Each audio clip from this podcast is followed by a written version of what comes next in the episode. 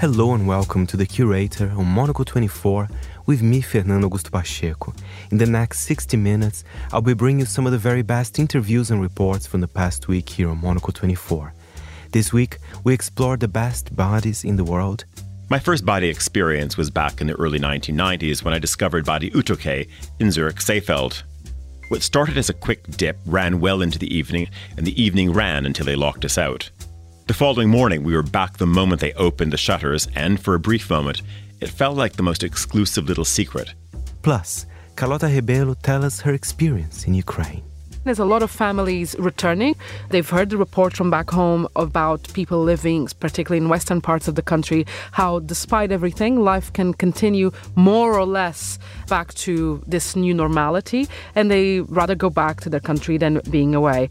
All that and much more in the next hour here on The Curator with me, Fernando Augusto Pacheco. Now, regular listeners will know that Monocle's Carlota Rebelo and Chris Cermak spent nine days reporting from Ukraine for us. They're now safely back in the UK, and Carlota has joined Emma Nelson in the studio to tell us about their reporting trip every time I was speaking to you the last few weeks, you've always been in transit, so it is a delight to have you back in front of me in the studio. Quite happy to be stationary at this I very bet time. you are. But tell, I mean, when we were talking to you and you were travelling and you were on trains and what have you, you were talking about a, a country that was on the move, but there wasn't perhaps that desperate flight that we witnessed at the beginning of the the beginning of the conflict. So, is there any way that you could sort of describe how parts of Ukraine are, are feeling and, and, managing at the moment? Well, the first thing that is important to note is that we are very aware that we went to eastern, western Ukraine and not eastern Ukraine, where the majority of the conflict, the direct conflict, is happening, and it's important to make that distinction. Um, when observing the movements of people. I think the first indication that we had that things were different was when we were in Poland, um, in the town to cross uh, into uh, Ukraine, um, um, in the Polish, um, by the Polish border. Um, the way into the country, and I think we spoke to you actually from that very line before we boarded the train. Um, it's this uh, sort of separate terminal within the train station that receives all the domestic trains within Poland, and then there's a separate bit that has the passport control, etc., for the trains going into Ukraine. And our train was delayed for about three or four hours, despite being there. We could see it because a train arrived with people coming into uh, the country, and it's the same facilities to process everyone that's in either coming in, um, you know, because they have visas or requesting asylum or uh, getting refugee status. So that takes a while. But our train getting into the country was almost full like there was barely any seats left and it wasn't necessarily the same of those coming out and that was the first hint for us that this is not the same movement or the same level that we had seen in the beginning of the war after the February 24th. Who was going in? Uh, so going in is a lot of families returning. You know, Ukrainians. Ukrainians who you know it's been months of them living elsewhere. Uh, they've heard the report from back home about people living, particularly in western parts of the country, how despite everything, life can continue more or less uh, back to this new normality, and they rather go back to their country than being away. Uh, a lot of people are coming back as well because the school year begins in September, and they've decided they want their kids to you know, study and grow up in the country that they're from, um, and others who might have left in a rush have been able to find a either a stable job or um, managed to get the elderly parents out of the country, and them themselves are going back. There was also a lot of journalists, NGO workers, um, and uh, that was more or less the people coming in. So the mood that was kind of evident throughout all of our the nine days we were there and throughout all our travels across different cities is that this is a country that has discovered a new normality a new way of living with the everyday life. But of course it is still a country at war. Everyone has been affected. Even if you happen to live in a city that hasn't been directly hit it's been affected. We were in the city in the south, in the western south part of the country, Chernivtsi, very close to the Romanian um, border, which hasn't had a missile strike, hasn't thankfully been hit until now, but it's been feeling the results of the war because the population has nearly doubled um, because of people fleeing. Um, it is close to the border, so there's a constant influx of people in and out. Uh, so everyone is being impacted. And if it's not directly, it's because of relatives, it's because of friends. And at the end of the day, it's their own country, it's their homeland, uh, where if you see monuments, cities, iconic buildings being destroyed, if you hear about the number of deaths, the if you hear about the injuries, uh, young men being deployed to the front line, there's no way that can't affect you. No, it's it's an astonishing thing actually when you talk about children being sent back to school there because that anybody living there will be will be living under the constant threat that Russia could start to deploy some missile to an unexpected part of Ukraine, which is what it's been doing for the last few weeks. And if you speak to any Ukrainian who has a relative or a loved one a man who's under the age of, I think it's 55, isn't it? Mm-hmm. Then they have been sent to the front line. So there are great swathes of society which have been forcibly separated. I mean, were people talking about the fact that they that their family units were being split to pieces? Uh, absolutely, and uh, there's there's this. Um, what's happening at the moment is that the army is uh, stopping. Um, seemingly at random men on the street to check if they've already been enlisted, etc., and essentially serving them their papers that they have to go and serve in the front line. Now, there are ways around it um, where it becomes an administrative issue rather than a criminal one, etc., but a lot of men are are being given these papers. We saw that happening. Uh, we were traveling by train, and in one of the train stations we arrived in, there was only one way out of the station, and uh, there were four soldiers blocking the way out. Well, not blocking, but placing themselves on the way out, and they were just stopping men at random who were getting out of that train um, to check their documents. Our own photographer for the story you were working on uh, with the magazine got stopped while he was reporting, uh, but because he had the press accreditation for the story he was working with us, um, the army let him go without further questioning. Um, so, you know, this is something that is happening quite regularly. And I must say, with our news editor, Chris Cermak, who was there with me, when we left Ukraine, we left via Romania on this sort of minibus, um, 20 people, almost like a school trip type situation. And he was the only young man in that bus that was under the age. I guess after that, the everyone else was in their 60s, and he we were very aware of that. And when the border patrol stopped us to check our documents, they were like intrigued by his passport and why he was able to leave the country.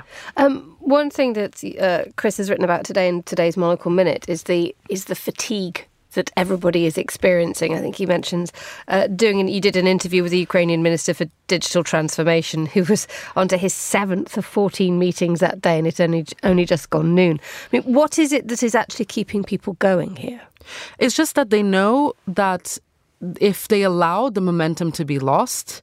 Um, it makes their future even more uncertain. One uh, official, we spoke to the mayor of Lviv, uh, one of Ukraine's biggest cities, uh, who told us, you know, right now in the entirety of the European continent, everyone is enjoying a summer holiday. There is no summer break for Ukraine this year. Uh, we cannot allow ourselves to have a summer break uh, because the moment we put our guard down, that's it. That's the end. Uh, we met with the mayor of Kiev, Vitaly Klitschko, who you could tell just how tired he was as well. And that's the thing; they still welcome you. Uh, you know, they are so glad to speak to us and to give us their time. And we were so privileged and honored to have people from officials to, you know, everyday citizens to share their stories with us. Um, and they kept apologizing for being tired. Oh, I'm so sorry. Like, I really haven't slept well. It's like, of course, you've been at war since, you know, 2014, but this full scale war since the 24th of February. And we had kept having officials apologizing to us in interviews for, you know, stretching or a yawn. We're like, of course, uh, it's fine. While they are being worn down by the war, what about the other diplomatic efforts that are trying to sustain Ukraine's campaign against Russia? I mean, this is this is this terrible thing that Ukraine cannot finish until Russia is driven out. So we we spoke to a few ambassadors when we were there because we were keen to hear how diplomacy is uh, continuing. You might remember, Emma, that uh, after very a few days before uh, Russia launched the full scale invasion, a lot of the embassies asked their staff to leave the country. And that was, for the international community, the biggest sign uh, that something bad was about to happen. Um, so we were keen to speak to these ambassadors who decided to come back, why, and the importance of being present. Uh, the Italian ambassador told us how, you know, his staff started crying and embraced him as soon as he came back to Kiev, how Ukrainians, we're not talking here about Italian residents, Ukrainians as soon as they saw the flag of Italy again in the center of the city, came to the embassy to say thank you. Uh, similar stories with the EU delegation, with the Swiss uh, ambassador too, um, and this importance of being present. But, you know, there are subtle signs of the conflict everywhere despite this return. You know, we spoke to these ambassadors in rooms that were covered by wood panels and sandbags because those are the security requirements. Um, when we spoke to the mayors, we got a tour of the city hall's bomb shelter because they have to have these extra offices underground so that the city can continue. When we met the Minister of Digital Transformation, who you just uh, mentioned that Chris wrote about in the on the Monocle Minute today, um, you know the security line, which was in the Council of Ministers, uh, we went perhaps through three or four military checkpoints and several other security procedures until we were able to finally be let into this windowless room with him. Um, so you know the sky might be blue and it might be hot and it might be summer, but and people might still go out and be in cafes, but it is very much a country still at war, even if you're not in the front line. And this week, former First Minister of Northern Ireland, Lord David Trimble, has died at the age of 77. Lord Trimble won the Nobel Peace Prize for his role in helping to negotiate the Good Friday Agreement, which ended the worst of Northern Ireland's troubles. Jonathan Powell, who was the UK government's chief negotiator in the Good Friday Agreement in Northern Ireland, tell us more. I first met David in Washington. I was at the British Embassy in Washington in the early 90s, and unionist politicians started coming over to meet with Congress. Before that, it had always been the prerogative of nationalists. And so I escorted him around uh, Congress with him making the argument for unionism to uh, Irish American politicians, uh, something he did very well and quite robustly. Uh, tell us more about the role he played in the Good Friday Agreement. He was absolutely crucial. As Tony Blair said this morning, he was. Uh, there wouldn't have been a Good Friday Agreement if it wasn't for David Trimble and the part that he played. He was very difficult about the negotiations because he was fighting a very hard hand for unionism. You remember that Ian Paisley, leader of the Democratic Unionist Party, the more hardline Unionist Party, had walked out of the negotiations. And David had managed to pull together the loyalist parties, the small Protestant parties in Northern Ireland. So he still had, he still spoke for a majority of unionists in Northern Ireland, but it was still very touch and go. Anything he did could be criticised. And indeed, two of the politicians who later became leaders of the DUP walked out of the UUP at that stage, Jeffrey Donaldson and Arlene Foster. So he was very brave in making the decisions necessary uh, to get to the Good Friday Agreement. Uh, the negotiations themselves were extremely painful. It was three days and three nights. And David would keep coming back asking for more. And the poor Irish Taoiseach, the Irish Prime Minister at the time, Bertie Ahern, nearly lost it on one occasion when he came up very early in the morning demanding that Ullans, the um, uh, Scots Irish uh, dialect in, in Northern Ireland, should be considered a language alongside the Irish language. So the negotiations got very heated at many stages. And it was very touch and go that last morning on Good Friday whether or not he would go with uh, the agreement. I remember rushing down in the morning to bring a uh, letter to him, giving him reassurances about IRA weapons. I couldn't get in the room. I knocked on the door. No one would let me in. I pushed the letter under the door. They eventually opened the door, and I went in to see him reading the letter with John Taylor, his colleague next to him, saying, "Okay, we'll go with this." And then they agreed. We went straight to sign the agreement, and uh, uh, and the rest is history, as they say. Mm. And of course, Trimble won the Nobel Peace Prize for that and became the first person to serve as First Minister. Yes, and not everyone who gets a Nobel Peace Prize necessarily deserves it, but I think he and John Hume, who got the Peace Prize for Northern Ireland, did deserve it. Both of them made huge sacrifices. They sacrificed their political parties and their own political careers to get to peace. Uh, and I think um, he, he really merited that. He started off being the first First Minister. It was very stop go administration because it's hard to get going because uh, Sinn Féin, and IRA wouldn't give up their weapons, so it became very hard to sustain the institutions. Um, and he wasn't the world's best salesman as a politician. He wasn't very good at carrying people with him. Uh, but he did have a very clear moral vision of where he was trying to go, and he stuck to it. Uh, now, since 2006, he'd been sitting in the House of Lords. What was his uh, position on the Northern Ireland Protocol? Well, he, when he, he left uh, Northern Ireland politics, he he told me early on that he expected uh, Northern Ireland politics to cease to be sectarian. You'd no longer have Catholic parties and Protestant parties. You'd move to a more traditional left-right. He wanted Labour Party to run for election in Northern Ireland and the Conservatives, and he joined the Conservatives when he was in the House of Lords. Um, and he, um, on the protocol, he took a took. A, I wouldn't agree with him on that, but he took a very uh, hard line to saying that it should be challenged in the courts, and he came up with court um, with legal arguments that could be made for it. So he carried on campaigning uh, for the union. Uh, and on very tough on security issues. He went to Israel a lot. He was very interested in counterterrorism me- measures. Mm-hmm. Uh, what do you think his legacy will be? Oh, I think his legacy will be a very strong one. I think history will be extremely kind to him. He played a crucial role in getting to peace to Northern Ireland. He started as this hardliner, uh, both in bringing down Brian Faulkner, the moderate unionist leader in the 1970s, uh, being in part of Vanguard, a very uh, hardline movement, being elected as leader of the Ulster Unionist Party as the hardline candidate, and being very hardline on the traditional Drumcree March in his own constituency that led to lots of violence when Protestant Orangemen would march through Catholic areas. Um, but he came from that background, but he did manage to build peace. And although it was Ian Paisley and Martin McGuinness who actually were known as the Chuckle Brothers and got the thing really going properly in 2007, it was down to David Trimble and the Ulster Unionist politicians around him who made that peace possible, made the Good Friday Agreement possible. And I think that will be a very strong legacy for him. Mm, uh, just looking at what Tony Blair has been saying about him, he said once he said he would do something, he did it. That was absolutely invaluable to the trust needed to make this process work. And it does seem that trust is at the core of, of everything this man did and stood for. Yes, I mean, building trust. And of course, one of the issues in the Northern Ireland peace process was uh, unionists are very literal, very precise in their language. Republicans, Irish Republicans, were very flowery in their language and very unprecise. And a lot of this was uh, about trying to get the IRA to use uh, non conditional language. Everything they said would always have some ifs and buts in it. And so a lot of the, the, the negotiation was trying to get that conditionality out of it and get that trust built. And I think uh, for, for Trimble that was difficult because he found it very hard to trust the Republicans on this stuff. They promised to do things, in his view, they promised to give up their weapons, and then they were very slow about doing it. And I think he felt he was let down by Republicans from that point of view. And that's really why he lost the confidence of the unionist population and why uh, he was replaced by Ian Paisley's DUP in due course.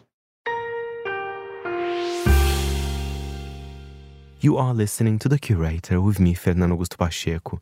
And now a highlight from Wednesday's Monocle Daily. It's about a football jersey in Australia that created some controversy. What did our all Australian panel thought about it? Let's hear it to Australia then, seeing as how we're all sitting here, where in this weekend's National Rugby League fixtures, Manly Warringah Sea Eagles may struggle in their contest with Sydney Roosters.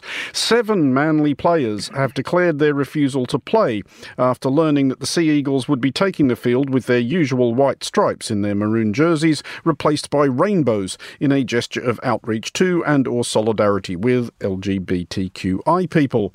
The seven players who have cited religious and or personal beliefs have not previously appeared to have any issue with the name of a bookmaker being emblazoned across their work clothes. Here is Manly's coach Des Hasler speaking to Australian media. The jersey intent uh, was to support uh, the advocacy and human rights uh, pertaining uh, to gender, uh, race, culture, ability, and LGBTQ movements. Sadly, the execution of what was intended to be an extremely important and pioneering initiative was poor. Uh, there was little consultation or collaboration with key stakeholders, both inside and outside the club. Uh, sadly, uh, this poor management and project management has caused significant confusion, discomfort, and pain uh, for many people. Uh, that was Manly Warringah's coach Des Hasler. Um, Latika, the decision is that they're going to go ahead and play the fixture with the rainbow striped jerseys. They have been, in fairness, praised for that by former uh, Sea Eagles player Ian Roberts, who was the first rugby player anywhere in the world to come out while still playing uh, in 1995. So if you are Manly at this point, for all that you're thinking you may have stuffed up the rollout here and failed to consult with the players, is there an argument against telling the players that's the uniform, you can wear it or you're fired? I think this is the worst of all worlds because it's exposed that there is not uh, necessarily a consensus in the Australian community on gay marriage. And although it was passed in a pleb- uh, kind of like a weird plebiscite public vote referendum. Let's not get into it, but um, it was it, passed. It was weird. It was weird. it was passed by a vote of the Australian community with a majority. But actually, if you dig deep into that, it was expected that that yes vote would be much higher than it was. And there was a big expectation that it would be the regions, I grew up in the country in Australia, that it would be those sorts of areas that would vote no. Actually, what happened was very, very different and very alarming.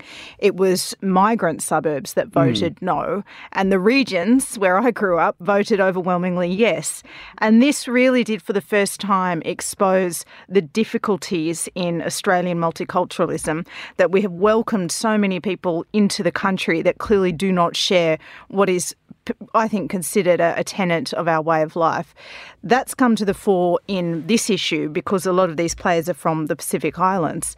Um, now, doing this in the way that it's been done without the consultation of the players has just exposed and exacerbated that. It, it creates an unnecessary culture war. Obviously, it would have been far, far better for the team to have come out with a decided position on this. Um, Phil, there's there's been a similar thing at least once, uh, not in Australian rules football, but in the in the women's competition, where the the AFLW's only Muslim player, Haneen Zreika of Greater Western Sydney, decided she wouldn't play in January uh, because she didn't want to wear a Pride Guernsey either, which seems actually even stranger in the AFLW context, where there are many out players playing in the competition. Um, the AFL in particular has been or positioned itself to the disquiet of a great many AFL fans as something of a leader on social issues. But is this is this a thing where the league, difficult though it is going to be, is going to have to actually pick a side and tell the players that this is part of your conditions of employment here? I, I do think so. I mean, uh, uh, firstly, I'm uh, absolutely delighted that you've subjected an international audience to Des Hasler talking about how, how to manage stakeholder expectations. I think that yeah. is. He, he, he, did not sound like he was if, enjoying if, his day at work. If that doesn't win you every international media award under the sun, I'll be absolutely uh, devastated. Yeah, but, but, media awards are still a bit of a sore point, Phil. Three swings and misses in the podcast a, awards a, on Saturday. A bit early for that. I'm yeah. sorry, Andrew. Sorry, I'll, I'll wait. There, I'll wait. Phil. I'll wait a few. I'll wait a few months. But the, I mean, the thing that's really struck me about Hasler's interview was he spent more of it trying to protect the seven players in question than he did uh, trying to protect the cause that supposedly wearing this jersey was representing. He kept talk to, talking about the human rights of his players, their right to choose what they wear, their religious affiliations, all of these sorts of senses. So, it said to me that there was a, a, long way to go for that club and for that code uh, in dealing with issues around uh, around gay marriage and around sexuality. I, I think is absolutely right. There's something in Australian culture that, that this reflects. But I also think there's something in male sport that mm. this represents. And I think this goes beyond Australia because actually it's stunning to me that we have out players in all kinds of women's sports. Yep. Tennis, football, you name it. it it's absolutely front page news when a male player in any major sport comes out and says that I am gay. I mean, we, we had the first ever round ball footballer in the world in Adelaide last year. Yeah. Josh Cavallo at Adelaide United yeah. come out and say that he was gay. Now, that wasn't just big news in Australia, that was big news internationally yes. because no round ball player on any continent has, has ever come out and said I think, that. I think I'm right in saying no AFL men's player, while active, has said I'm gay, despite the fact there actually is an AFL Pride game uh, every year and the obvious statistical reality that dozens of gay men must have played and it, indeed are playing. It, indeed, indeed. And I think you could apply I the mean, same Ian, test. To, Ian Thorpe didn't come out until he'd finished his career, did that, he? That's also right. true. That's yeah. right. So, so I think there's something about masculinity. There's something about male sport here that, that we have to uh, get to grips with. So I think that what's happening with the the, the sort of uh, humorously named manly club. I mean, you couldn't write the headlines for this even if you tried. Um, you know, sort of tells us that there's there's something bigger and something sort of more international going on here too. I, I would I would really worry though if the solution was to force players to wear these jerseys. If they don't want to, I mean, they do actually have a human right to express their own political expression, uh, whether we agree with it or not.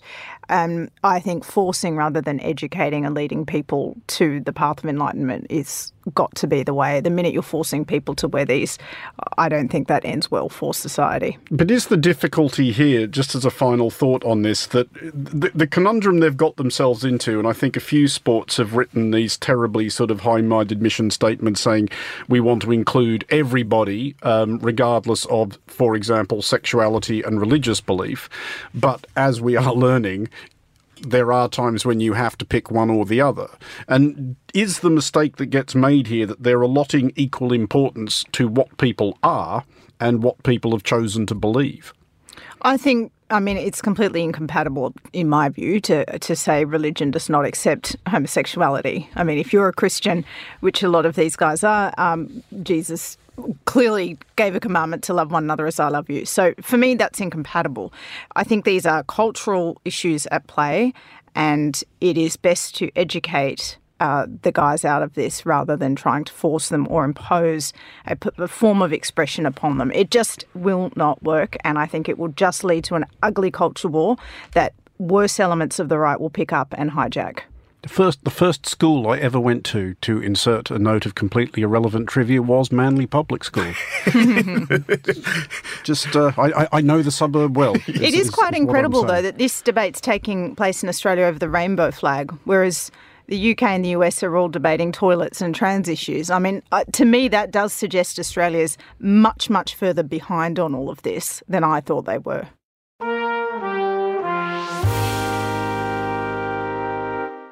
Time now for an interview with the author of a new book called Conspiracy A History of Bollock Theories and How Not to Fall for That.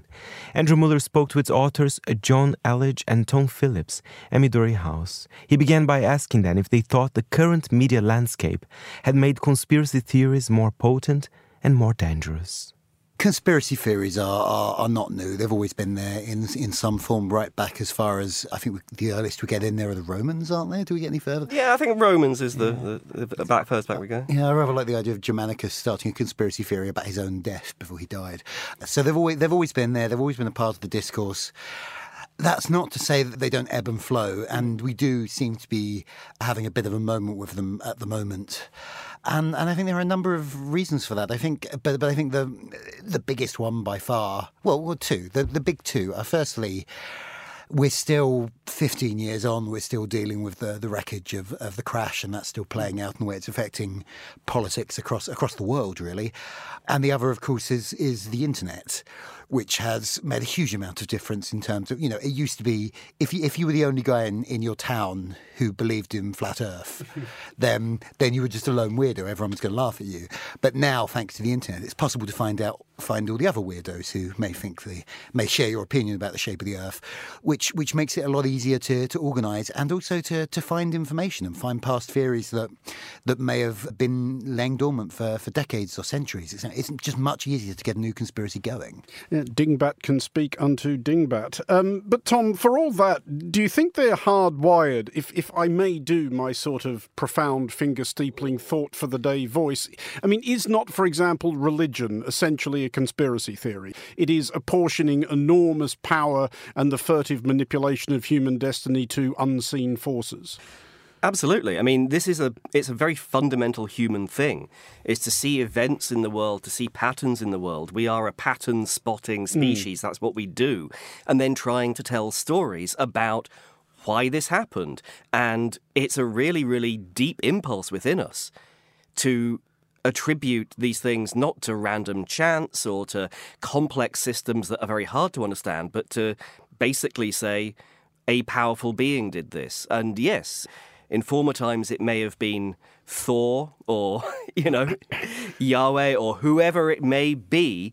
And now it's George Soros or Bill Gates. They are these all powerful individuals whose dramatic, turbulent personal lives seem to then echo down at us in these thunderbolts of events. While I have both you experts here, I, I, do want to try out my own pet theory. I'll put this to you, John, and this is the fact that uh, for all that conspiracy theorists often present themselves as rebels and truth tellers and resistors of this oppressive order, I've always wondered if maybe at some level what drives conspiracy theorists is that they want it to be true. They want somebody to be in charge. They want there to be order. They want there to be meaning. Oh, massively. So there's a, one of the things I discovered researching one of my chapters in the book was this, this phenomenon of proportionality bias, mm. which is the very natural assumption we make that a big cause is necessary for a big effect. So if you look at something like the Kennedy assassination, which is obviously a massive kind of psychological trauma for, mm. for an entire nation, if not if not the Western world, it just doesn't feel right that that could be caused by one lone nutter with a gun. It kind of feels like you need something else there to balance the scales. And another another aspect to this, I think, is it is it is sort of comforting to imagine that somebody somewhere out there is in charge, even even if they're malign, even if they're using the power to do all sorts of horrible things. It means that theoretically someone could use that power for good.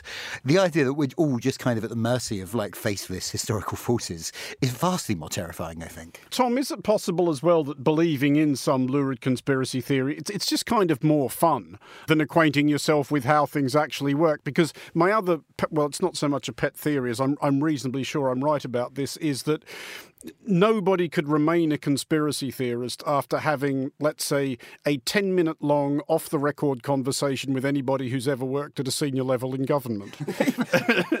I mean, if there's one thing we know about the capacity of governments, large organizations, businesses to get things done, is that they're not always that good at it. Like, they're mostly quite kind of a little bit crap at it, really. and so, yeah, the, there is definitely this sort of thing. As Jonn says, you know, there's something comforting about thinking that people are in charge. And yes, as you say, they are more fun. Like the trouble with reality, the trouble with truth is that it is messy and complex and it doesn't have satisfying narrative arcs to it compared with the grinding, crushing reality of like these are complex systems trying to turn this oil tanker of the economy around, or indeed just this oil tanker of an oil tanker around, something we're having problems with right now. Compared to the difficulties of that, the idea that if you can find the one bad wizard who's done all of this, then it's done. Then, yeah, that's a more entertaining thing. And frankly, I don't entirely begrudge people believing a little bit of that. Well, on that subject, the book is very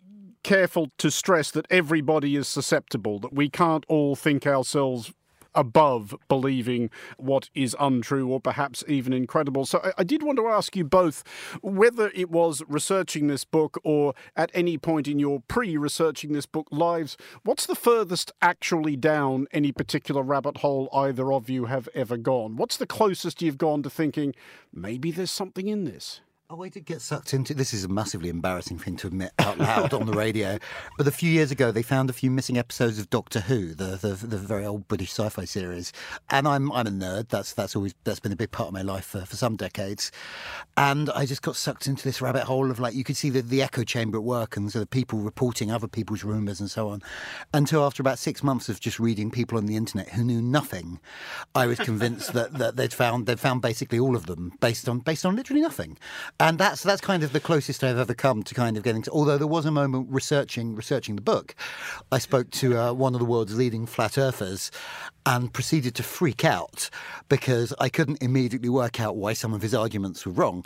So I did write, I think it was about 3,000 words that got cut out of the book it's to prove to my own satisfaction that the Earth, in fact, was a globe, at which point Tom gently suggested that that was probably not something we actually needed to prove. But see, see now you've admitted that 3,000 words were cut out of the book there, there's going to be claims that you you tried to reveal the truth and were silenced. This this is going to be your equivalent of Nixon's missing seven minutes. Well, uh, yeah, no, I, I, mean clearly it's me. I'm the one who's in the pay of Big Globe, and uh, uh, you know, I mean, I I I loved this stuff when I was a kid. Like, mm. I hmm. was super into it, you know, not just conspiracy theory stuff, but anything sort of Fortean. And, you know, like I loved sort of ball lightning, which it turns out might be a real thing. And sort of strange phenomenon that, like, spontaneous human combustion is just not as big a part of our lives as mm, like my childhood reading made me believe. Like as far as I was concerned, that was like sort of one in two people just burst into flames. It was that in the Bermuda Triangle, really, wasn't it? I love the Bermuda Triangle. Yeah, that's a great one. I was I was convinced by that. I have to say, of which we hear sadly so little these days. All of these great things that I sort of grew up with, they just vanished. I mean, maybe in the Bermuda triangle, possibly. well, well I, I, guess that suggests that conspiracy theories are as susceptible to fashion as anything else. And on that thought, if you look around now, rather than talking about specific conspiracy theories, are there particular kinds of conspiracy theories that seem more popular now than they might have been previously? I think we're seeing a lot about politics and electoral politics specifically, mm. and shadowy forces trying to influence who is in government. Because I, I, I, mean, I suspect it's to some extent the result of, of the filter bubble thing brought up by the internet, where people are like constantly talking to people who agree with them, and can't necessarily get their head around the idea that actually there are just about enough people who think they're completely wrong for them to lose an election. so it's something, and we, have seen that again and again. And the, the elections on both sides. We saw that with the 2020 presidential. We saw that with the 2016 presidential. We saw that with the Brexit referendum here in the UK of, of like the losing side just not being able to get their head around the idea that they have legitimately lost. I agree with that. And also, another part of this, and we discuss this a bit in the book, is politicians have worked out how to weaponize these things. Mm. You know, there's always the debate to what extent did, say, Donald Trump believe the stuff he was saying versus just putting on a show for the crowd. Probably a little from column A, a little from column B there. But around the world, you see that politicians have worked out that it's a very good deflection mechanism for not talking about your actual record of governance if everything can be blamed on shadowy forces and stuff like that. And you see that, again, you see that everywhere right now. We should turn finally, I guess, to the, the lesson the book cure hopes to impart, and the, the subtitle is a bit of a giveaway there a history of bollocks theories and how not to fall for them. Uh, is there a simple way you can insulate yourself without becoming just one of those tedious cynics who completely rejects absolutely everything? Because the other thing that the book does make very clear is conspiracy theories they might only be right by accident or in your kind of broken clock twice a day fashion, but they're not always wrong. Well, there are. I mean, we, we, we spend quite some time, I think, talking about the fact that some of these things turned out to be true. There was a conspiracy to assassinate Archduke Franz Ferdinand, and look what happened there. if you look at the story about Britney Spears that came out last year, being effectively held prisoner by the legal agreement she'd signed a dozen years earlier, which was revealed via via, via codes of uh, emoticons rather than emojis used in Instagram posts and like you know anonymous voicemails left on fan podcasts and stuff like that. It sounds like classic classic conspiracy theories, but it was all completely true. So one of the messages we do try and get across in the book is actually maybe cynicism is not in itself a good thing. It's you, you need sort of like an open mind, but also to, to, to be careful what you think about. I think. Yeah, I think this is the one thing. Like a classic of conspiracy theories is that they're picking holes in hmm. the official narrative, and that is a really good thing. Yes, yes, pick holes in the official narrative. The thing is, you've then got to do that back to the alternative theory that you're proposing, and that's where a lot of conspiracy theorists go wrong. Is they go like, oh well, this and this and this doesn't quite add up in what the government's telling us, and therefore aliens. and you and you just go like, mm, yeah, but like now apply that same critical thinking, which was really good when you applied it to government press releases. Apply that back to the aliens.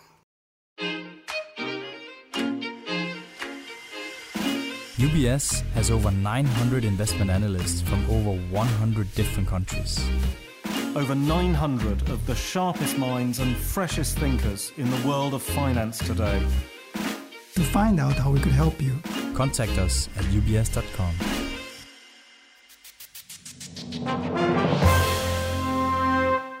You are listening to the curator here on Monocle 24, and we also just released our very first paperback, The Monocle Companion, featuring 50 essays on how we can all improve our lives. Here is our editorial director, Tyler Brûlé, with his take on Badi culture. Over to you, Tyler. It's a weekday morning in June, and all along Lake Zurich, a similar scene is unfolding, quite literally. From 9 a.m., there's a gentle rush as locals with few pre lunch commitments file into their local Badi, or Badeanstalt if you want to be a bit more formal, go to their seasonal lockers, pull out their loungers, and start setting up camp for a few hours or a full day. It's a particular crowd who get there first, and for the uninitiated, it's very clear that these women, and the odd gentleman, have a set routine, their own rules, and their own defined patch of real estate. They also have their own uniform. It's not a sportive swimming costume or special robe, it's more a set of parts eyewear, jewelry, scarves, and wraps, and of course, footwear.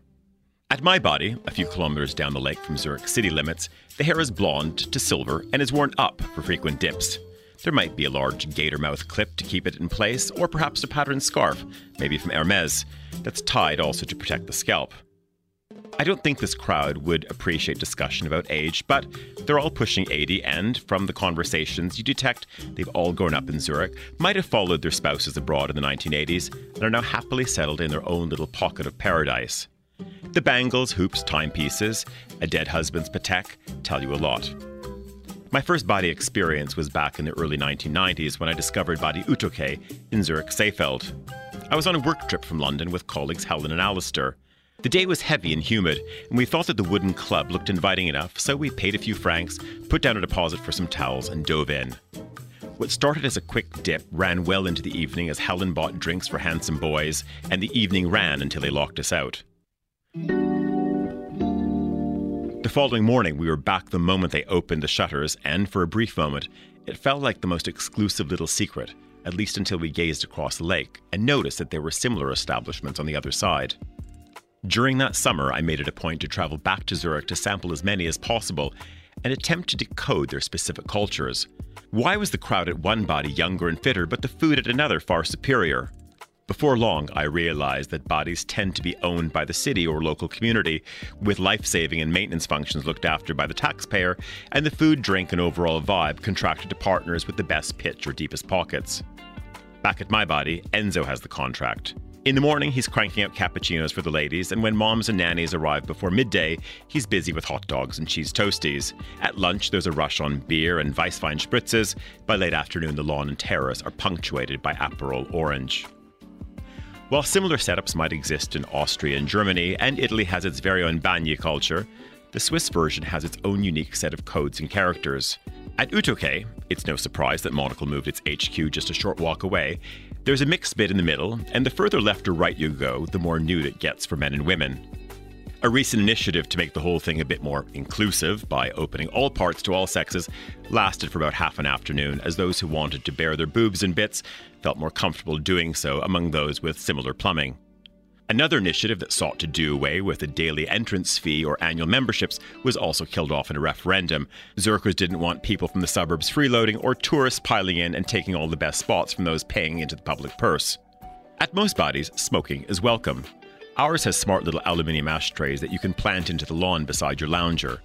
There's a wooden hopper for newspapers to be shared or recycled, a playground and splashing area for kids, and little in the way of plastic cups for wine or spritzes. As there's so much grass, glasses rarely smash, and this being Switzerland, there's a sense of personal duty and responsibility when it comes to tidying up. Regulars also know that you don't play music on your personal speaker, that you take loud phone calls beyond the fence, and greet your neighbors properly when laying out your towels or erecting your Fiam lounger. And yes, it has to be a Fiam lounger. I have no idea why this is the case, but it's the gold standard when it comes to personal loungers that can be stored neatly in lockers. When city leaders think about how they might improve the quality of life for the residents, a visit to the Badi is a good place to start. It reminds us how a bit of lawn, some wooden decking, and swimmable water does much to take the edge off after a long day, entertain the kids, and build a sense of community. The fact that many Swiss Badis are also architectural gems is another point of consideration for mayors and planners. Communities take a certain sense of pride when it comes to my Badi is better than yours. After visiting our local, my mom often wonders why Toronto's pools and lakefront have such a poor and unimaginative offering. A friend from Sydney was amazed that people were allowed to drink, smoke, jump off railings, but still keep a sense of order. And where will I be this summer? Well, I might jump to Paris for a couple of days, but most likely you'll find me at the Badi and wondering how long it will be until I can join those ladies on their special patch of premium real estate. For Monocle in Zurich, I'm Tyler Brûlé.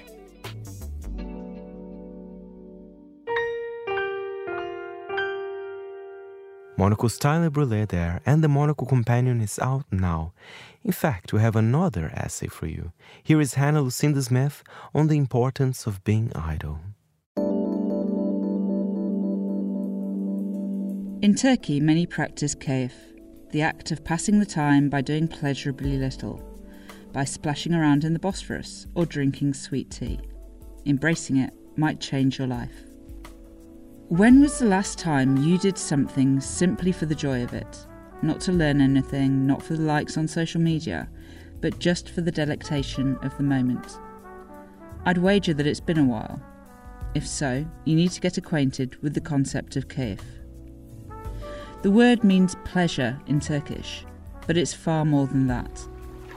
You can find it in the feeling of the sea lapping around your toes as you smoke a hookah, having dragged your deck chair out to paddling deck. You'll experience it as you rock in a hammock, watching clouds and listening to cicadas. For a pastime to count as kayf, it must involve minimum effort, maximum gratification, and achieve nothing more than a pleasing state of mind. It won't give you things to brag about or make you fitter, better, faster, or stronger, and that's okay. In Istanbul, the Bosphorus is the main source of kayf. Sometimes it's enough to watch the waves from the deck of a passenger ferry on a sunny day, or from the window of a top floor apartment in a storm. If the weather is clement, find a spot on one of the city's corniches, park a camping chair, and stare out into the water. Alternatively, you could visit one of Istanbul's public beaches and dive in, or take a fishing boat out and bob around for a few hours to enjoy solitude in the middle of the city. If something calls itself kayf, it's probably not. In Turkey, you'll find countless restaurants and cafes of this name, and most will be stressful and overpriced. The concept is far too nebulous to be used like that. Even Turks often can't tell you if an experience can be classed as kayf. Only you can decide that in the moment when it's happening. You might find it as you sip from a cheap flute of tea on a plastic stool in a pavement cafe, or as you observe people going about their day in an upmarket neighbourhood. There is no set price range for kayf. Neither is it something that can be captured and shared. Your kayf location is probably photogenic, but the spell will be immediately broken if you even consider taking a picture. If you're thinking about how your photo will turn out and how much attention it might garner, what you're experiencing is no longer kayf. You've allowed the banality of your ego to break your connection with the moment. Switch off your phone along with your brain and turn yourself into a sensory receptacle, a human being rather than a content creator.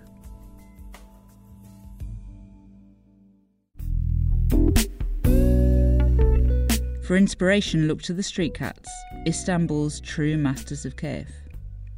Note the expression on their faces as they stretch out in the sun, as everyone else hurries around them. Watch how they ascend to ecstasy as a passerby tickles their ears. Then, see how they disappear as soon as someone whips out a phone. Cats don't care about life hacking, or how many times their photo is liked and shared. They don't even care about being liked in real life.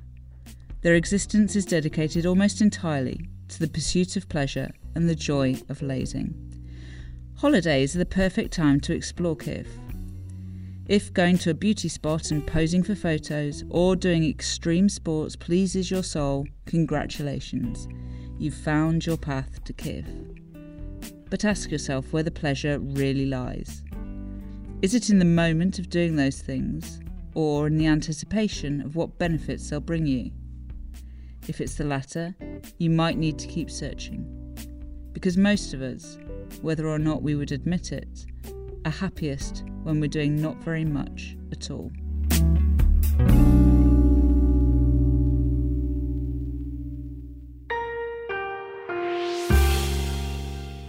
You are listening to The Curator for Toast Stories this week, James Chambers takes us to Hong Kong's premier venue, which is playing host to the city's most famous pop group in a series of shows this summer.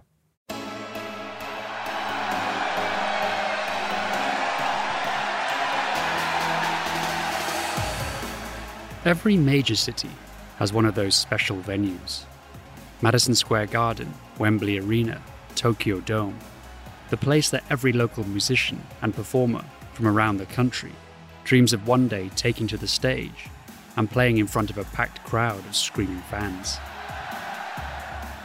In Hong Kong, that place is called the Colosseum, and this summer, the roof is well and truly going to be blown off as the local pop stars, an all around phenomenon, Mirror, perform a series of 10 sold out shows. Everybody sing up and get down! The 12 member group have exploded in popularity during the pandemic, and Mirror's very first appearance at the Colosseum represents the pinnacle of their musical career so far. As soon as they take to the stage, they will be propelled into cantopop history, alongside legends of the industry such as Leslie Cheung, Anita Mui, and the Four Heavenly Kings.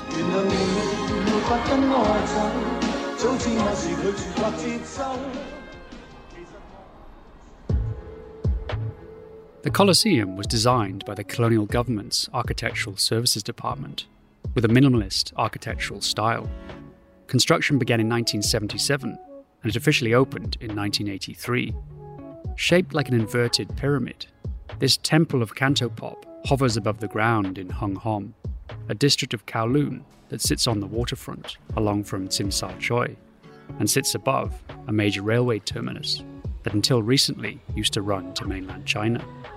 At capacity, some 12,500 fans can pack into the Colosseum and enjoy a column free view of the central stage from pretty much any seat in the house.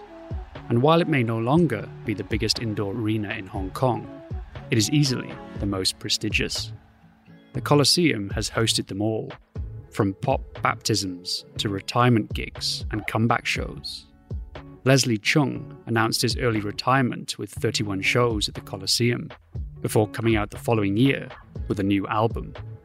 The most emotional event, in what is already a pretty weepy musical genre, was Anita Mui's farewell shows. The final time the iconic singer appeared in front of her Hong Kong fans, before passing away of cancer at the age of 40 in 2003.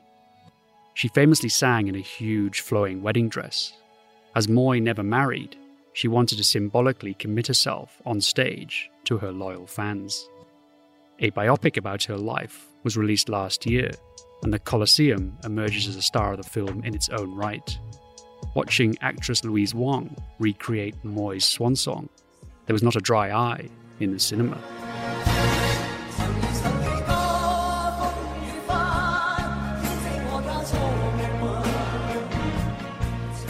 By now, the sound of cantopop reverberates around the rafters of the Colosseum. After nearly 40 years, it's become a part of the foundations.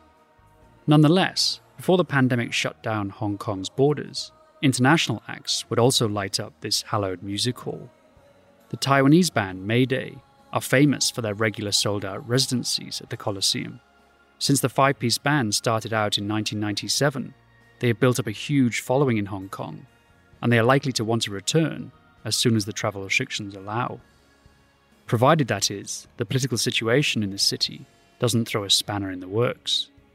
The Colosseum is owned and run by the government. It has been that way since the colonial days. So far, it has been used as a force for good, but in the future, it could be misused as leverage to encourage local stars to either side with the establishment or stay out of politics altogether.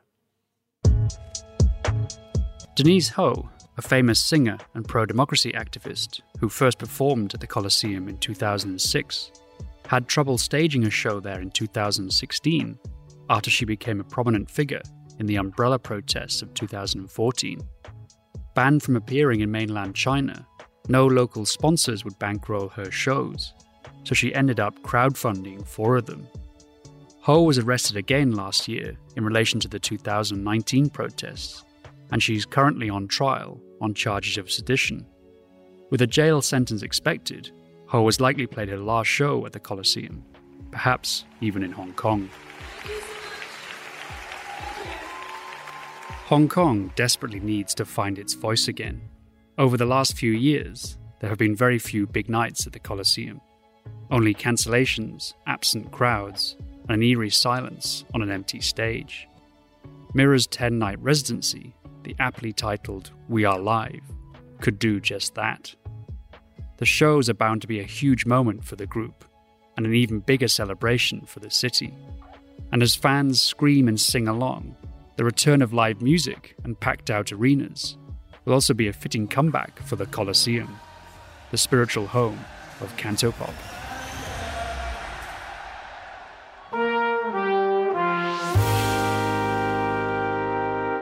And we like to end the curator every week with a lovely recipe. This time it's a salad recipe from the culinary director of River Cottage in southwest England.